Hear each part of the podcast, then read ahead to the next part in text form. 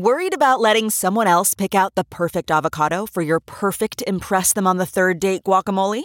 Well, good thing Instacart shoppers are as picky as you are. They find ripe avocados like it's their guac on the line. They are milk expiration date detectives. They bag eggs like the twelve precious pieces of cargo they are. So let Instacart shoppers overthink your groceries so that you can overthink what you'll wear on that third date.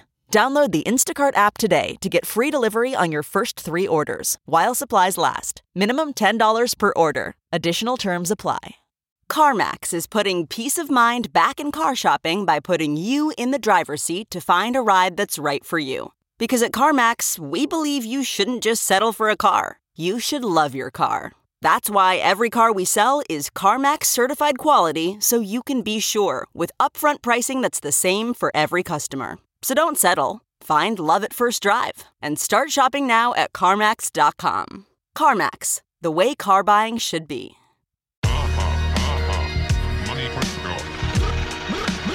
Welcome back to The Breakdown, Money Reimagined, a special podcast micro-series in the run-up to Consensus Distributed, a free-to-attend virtual event from May eleventh through the fifteenth hosted by CoinDesk. Money Reimagined is about the battle for the future of money in the post-COVID nineteen world, and it's a hell of a story. This episode is sponsored by ErisX, the Stellar Development Foundation, and Grayscale Digital Large Cap Fund. Here's your host, N L W. Welcome back to The Breakdown. So on the first episode of this special Money Reimagined series, we looked at the strange, uh, almost schizophrenic narratives around the U S dollar. On the one hand, money printer go burr. Massive stimulus and increasingly exotic forms of Q E would suggest for future inflation, right? On the other, however, in practice, the dollar has gotten nothing but stronger and become even more in demand during the crisis. The goal of that episode was to maybe piece through and figure out how these two things, how these two narratives might not be mutually exclusive. On this episode, however, we are turning our attention. And instead, we'll be looking at the contenders in this battle for the future of money. These are the insurgents that would replace the dollar in the global order, and in particular, in this episode, the insurgents who would replace it in an inside-the-system formal way. So before we fully dive in, let's get some historical context from Niall Ferguson. He's a historian and senior fellow at Stanford's Hoover Institution and the author of works like The Ascent of Money. It wasn't always a foregone conclusion that the world would be organized around a single dominant standard like the U S dollar. In fact, as Ferguson argues here, this was a byproduct of globalization. Some of the greatest theorists about money, Hayek, for example, Friedman, thought it better for there to be multiple competing currencies rather than a single global standard. And there were plenty of periods in history when that was the case. There were multiple currencies in, for example, seventeenth century Europe, and there were, in fact, many different forms of payment across the United States in the nineteenth century. Standardization of money came relatively late to the world. It began with the British gold standard, which by around nineteen hundred was a global standard, pegging currencies to a specific quantity of gold. I think one of the lessons of history is that with globalization comes a tendency for a particular currency to become the number one dominant currency for transactions, for trade, for international reserves. In the nineteenth century, it was the British pound. In the twentieth century, it became the U S dollar. And a great question to ask is, globalization enters this phase of crisis, will there be some other transition from the dollar to another currency? Or could we see a reversion to a multipolar, multi-currency world of the sort that we've seen in previous eras? Okay, so a unipolar monetary order was a byproduct of globalization. Globalization is being unwound right now, and unwound in an accelerated fashion thanks to COVID nineteen. So when it comes to the U S dollar system, does this mean an unraveling too? And if so, who might be stepping up? That's really the whole point of today's episode.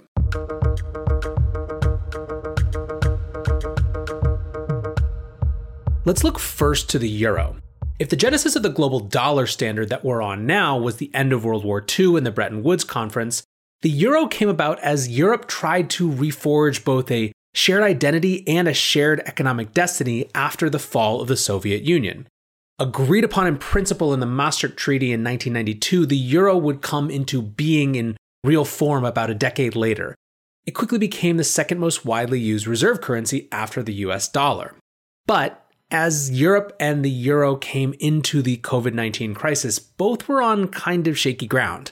Brexit had taken the most valuable economy out of the European Union, and flagging economies within the Union created pretty significant fragility. In this clip, we revisit comments from the geopolitical strategist and author of Disunited Nations, Peter Zeihan. The degree to which the United States is the sole, sole store of value in the global system was already pretty extreme in the last two years, and it's only gone up during the crisis. Because there's nothing that the Europeans can do in terms of stimulus spending without actually raising debt. Uh, even if they decide to do something like Q E, like the United States has done, they then have to have, to have the debate, which last time took years, over who gets how much of whatever the stimulus spending happens to be. And no one wants to throw money, any more money than they have to, in the black hole that has become Greece. Italy, despite the death rate and how tragic that is, has had thirty years to clean up their banking sector. They've actually gone the wrong direction, and no one in Europe wants to be responsible for paying for that. So aside from some German debt, because there's actually a shortage of high-quality debt in Europe, uh, the Europeans are having a hard time raising the capital that is necessary to deal with this crisis, whereas the U S can just, U S can just flip a switch, and that's what we've done. If the euro continues to exist, it will exist over a shriveled, demographically spent economy that is no longer capable of exports. That's not a functional bloc, and that's their best case scenario. More likely, this whole thing just breaks up, and the United States basically absorbs a huge amount of capital from Europe.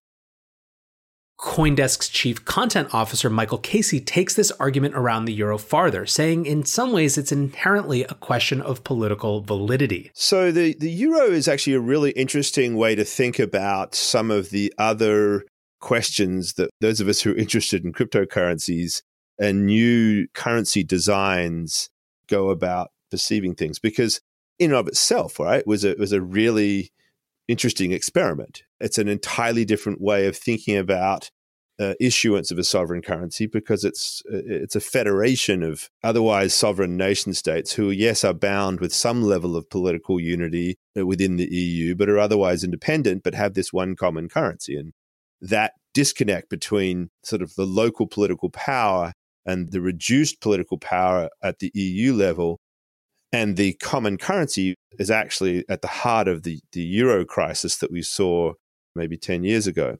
The capacity of the E U to act in unison and the common interest that the E U was supposed to represent kind of fell apart, right? Everybody was each to their own. Italy was unto its own. Spain was unto it. All of a sudden, borders got shut down. It was all each nation to him or herself as the pandemic took hold. So the E U's kind of validity as an entity to manage this, I think, has been challenged somewhat.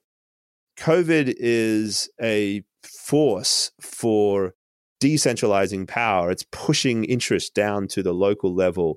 And so I think from a currency perspective, the value of these currencies are political questions. Therefore, the E U's own sort of political validity is being challenged right now. I'm not sure that's going to be a very positive environment for the euro. Of course, the contenders in the battle for the future of money aren't just other sovereign currencies that exist today, like the beleaguered euro. Coming up after the break, we turn our attention to something more digital and potentially even more disruptive. Support for this podcast and this message come from ErisX. With ErisX, you can trade spot and regulated futures on cryptocurrencies through a licensed U S-based exchange. ErisX believes in fair access for all. Sign up today to take advantage of zero fees and learn more at erisx dot com slash consensus. This episode is also sponsored by the Stellar Development Foundation. The Stellar Network connects your business to the global financial infrastructure, whether you're looking to power a payments application or issue digital assets like stablecoins or digital dollars. Stellar is easy to learn and fast to implement. Start your journey today at stellar dot org slash coindesk.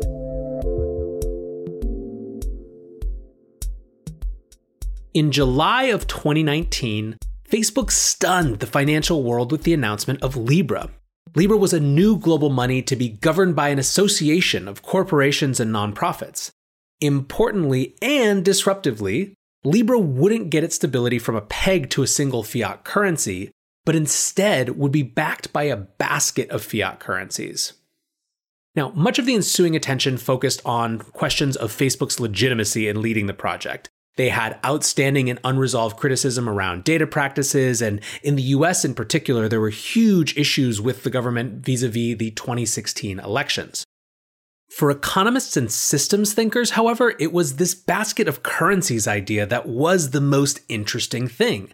For some, it looked like a modern-day version of the Bancor, a global pan-national currency first proposed by John Maynard Keynes at Bretton Woods. Macro researcher Luke Gromen provides a quick synopsis of that proposal. At the end of World War Two, at Bretton Woods, uh, they, there, were, there were two options. There was John Maynard Keynes uh, proposed something called the Bancor, which was a neutral settlement asset that floated in all currencies and would have basically prevented systemic deficits and surpluses from building up over time that we have since seen because we didn't go with the Bancor. We went with uh, a, a proposal from the United States as voiced by Harry Dexter White, which was the dollar is the center of the system. The dollar's pegged to gold at thirty-five dollars an ounce, and everything else is then tied to the dollar. And it provided the U S what uh, de Gaulle called exorbitant privilege. Now, when Facebook proposed the structure for its Libra, it sparked conversations at the highest level of global central bankers about whether the dollar system was to the continued benefit of the world.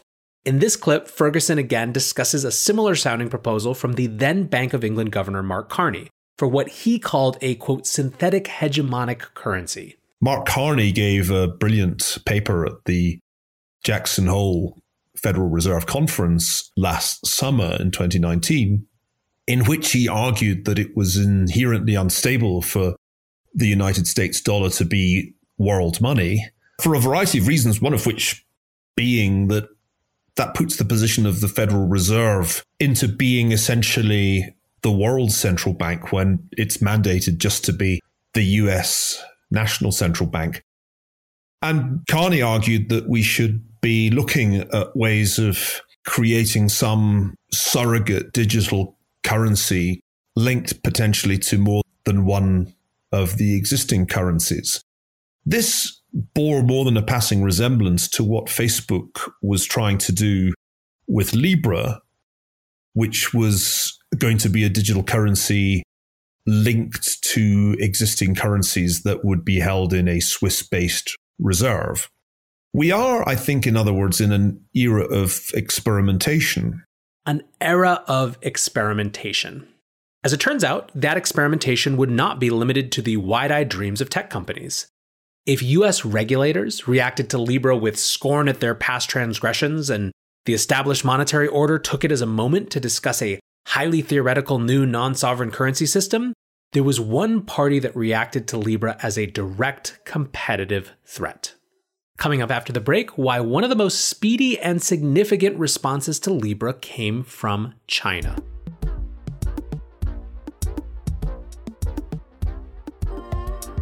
Support for this podcast and this message come from Grayscale Digital Large Cap Fund.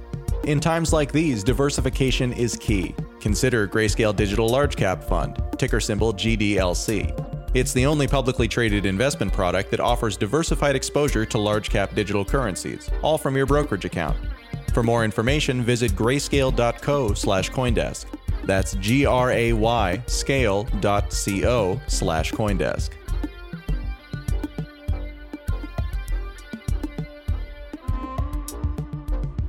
Even before the discussion of Libra and central bank digital currencies, China had built up a comparatively advanced system of mobile money. Niall Ferguson puts it in the context of how robust the Chinese corporate mobile money system is as compared to the experiments we were just discussing. In fact, the most advanced of these experiments, since Carney's paper is just a sketch and Libra is still at the launchpad stage, is in China, where the Chinese technology companies have created a new kind of payment system, payment platforms like Alipay and its Tencent equivalent, which are no longer just confined to China, but are being adopted in more and more emerging markets. Now, the relationship between private companies and the Chinese state is, of course, something very different from that of governments and companies in the West. But still, if the Chinese Communist Party enjoyed the ability to surveil transactions through relationships with Alipay and WeChat Pay, a digital currency would be something completely different and on a whole different level. Castle Island Ventures' Nick Carter puts the opportunity for them pretty bluntly. You know, China has grasped that if you control someone's finances and more generally someone's credit relationships, that you effectively control that individual and you have full transparency into what they're doing and what their life is like. And so you have granular discretion to modify their behavior in any way. China began researching a prospective digital currency between twenty fourteen and twenty fifteen. In the aftermath of Libra, however, there was a new significance in communications from the People's Bank of China, who were dead set on sending a clear signal to the world that they intended to be the first major nation to bring a digital currency to market. Matthew Graham is the C E O of Sino Global Capital and has been based in China for the better part of seven years. In this clip, he discusses how the crypto, tech, and finance communities in China responded to the increased focus on a Chinese D C E P, or digital currency and electronics payment system, last year. You know, I think it's it's important to understand that there are many different ecosystems and many different constituencies that play into something like that. So I think for some of the crypto O Gs in China, it's just a question of what even is this? Is this crypto? Is it not crypto? How do we interact with something like D C E P? And people choose to do that in a number of ways. For some people, they saw it as an opportunity to introduce new people to crypto through kind of a halo effect. For other groups of people, they saw it as a business opportunity where they could service many of the companies such as Alibaba and Ping An, which is, is a huge insurance company that are trying to find ways to integrate blockchain into their business. For companies like Tencent and, and Alibaba that have huge existing digital payments businesses with Alipay and with Tenpay, which is WeChat Pay, I, I think there's a little bit of an undercovered story, which is that the Chinese government with D C E P is potentially competing with their enormously lucrative digital payments businesses. So there, there are a lot of moving parts here that are all kind of interacting. But the one thing then in common is that there are more eyes on blockchain and on crypto, both in China and internationally, as a result of, of D C E P and, of course, uh, Libra as well. Going into twenty twenty, many believed that China's D C E P would be one of the most important stories, not only in crypto, but in global financial markets as a whole. Venture capitalist Catherine Wu put it like this in January of twenty twenty.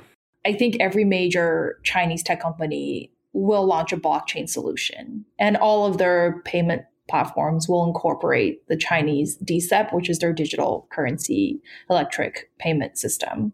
Um, and and I think like, you know, I've always long thought that the only state-backed stablecoin or digital currency or whatever you want to call it that will gain adoption and wide, wide usage would be a China state-backed currency instead of, of something like Libra. Um, and, you know, we sort of saw the announcement of D C E P like sort of um, this fall, but I think this reality will gain fruition in twenty twenty.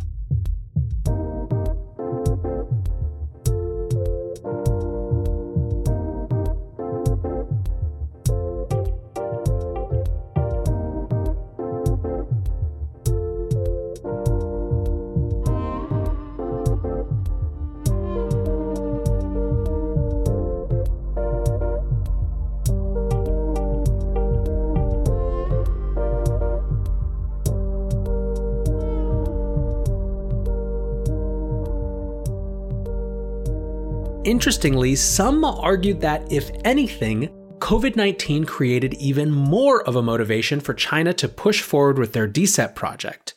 China's economy went, you know, into a, a tailspin before everybody else's. It went down into lockdown earlier than others.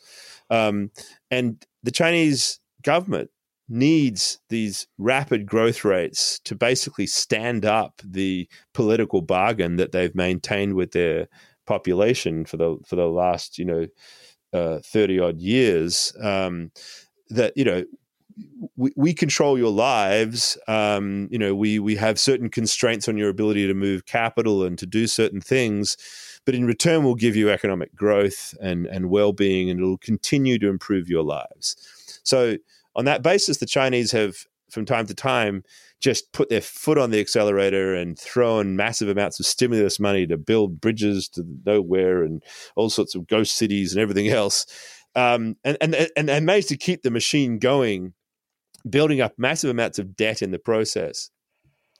And now they have to come out of this and just say that that bargain is is under threat because of the slow, the, the massive downturn we will have faced. How do we get out of it? And uh, there's two things I think that they do. You know, one is they enter into a currency war. It's just it's what you do. You, you, they desperately need to boost it, and the currency is one tool that they have. Um, from the that is in terms of the value of the yuan. Um, and the other is that they use all this technology to absolutely fast track uh, innovation and uh, and development, both domestically and overseas, with all of their various partners, using the digital currency as the as the the vehicle through which they integrate all of those relationships. That was CoinDesk's Chief Content Officer, Michael Casey, again, on how COVID has created a new context for China's D C E P currency. All right, let's take a moment to gut check on the actors in this battle for the future of money. The euro is mired in its own crises as it tries to figure out the politics of individual national healthcare response in the context of a common economic response. This is especially tricky as the ability for the European Central Bank to engage in the sort of quantitative easing that has become de rigueur in the U S A is being challenged in court. Add it up, and you certainly don't see or don't expect a big move into the euro. What about China? As we've seen, there's no doubt that they're moving aggressively forward with their digital currency project. The problem is that the fancy new digital model is still resting on shaky foundations. First, the world's opinion of Chinese leadership is flagging. Reuters is reporting that an internal report presented to the leaders of the C C P concluded that anti-Chinese sentiment was at the highest it's been since Tiananmen Square. Second, the yuan to date has been primarily an internal currency. Peter Zeihan explains. Uh, China is a bit of a black box because they what the, what data they do share, they tend to lie about, but we know that ninety-nine percent of the yuan in circulation is all within the mainland. It's not an internationally traded currency at all. And what about Libra? While the basket of currencies approach may have intrigued economists and even a few global central bankers, it created an instant regulatory brick wall in the U S A. Libra tried to argue that the U S's position in the global order was being maintained by having the U S D comprise the largest single stake in the basket. Something like fifty percent of the basket was intended to be U S dollars. What's more, as they saw their positive message of banking the unbanked wasn't working, Libra switched pretty aggressively to an argument that if we don't do this, China will. U S regulators simply weren't buying it.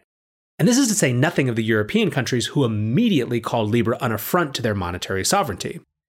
By April of twenty twenty, project lead David Marcus summoned all of his optimism to announce that they had decided to pursue the much less ambitious model of individual fiat-pegged stablecoins. Instead of allowing anyone to build wallets and applications for the currency, it would be entirely permissioned and within the system. Instead of the disruptor that would usher in a new non-sovereign modern Bancor, they were effectively setting themselves up to compete with Tether and U S D C and maybe to build the rails and be the consultants for central banks who wanted to make their own digital currencies.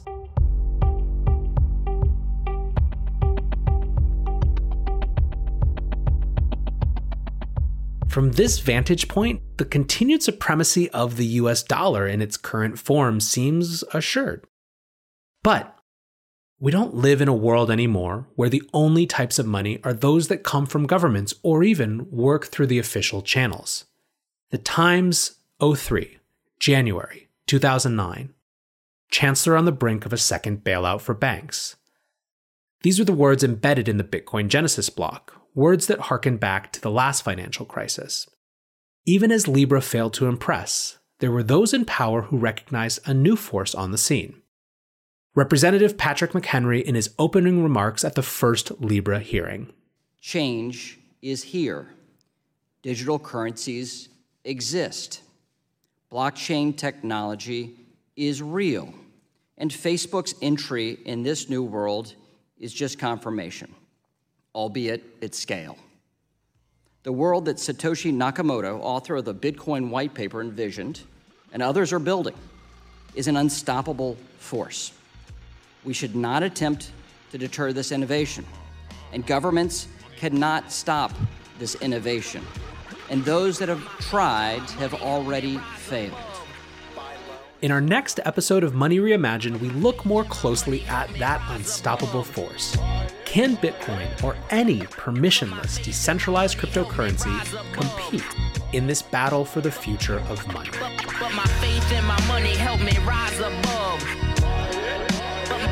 You've been listening to The Breakdown, Money Reimagined, a special podcast micro-series where we dig into some of the conversations we're hosting at Consensus Distributed, a free-to-attend virtual event from May eleventh through the fifteenth, hosted by CoinDesk. Our theme song is Money Printer Go Burr, a new track by D J Skrilla, which is available as part of his newly released Sound Money album. This episode featured content from Nathaniel Whittemore, Niall Ferguson, Michael Casey, Luke Gromen, Nick Carter, Matthew Graham, Catherine Wu, Peter Zeihan, and Patrick McHenry. This episode was written and produced by N L W, announced, scored, edited, and executive produced by Adam B. Levine and the rest of the team at CoinDesk. If you have any questions or comments, email podcast at coindesk dot com. And stay tuned for the next installment on Friday, May fifteenth, with episode three in our continuing story. Another disaster's just waiting around the corner. Chancellor on brink of second bailout for banks.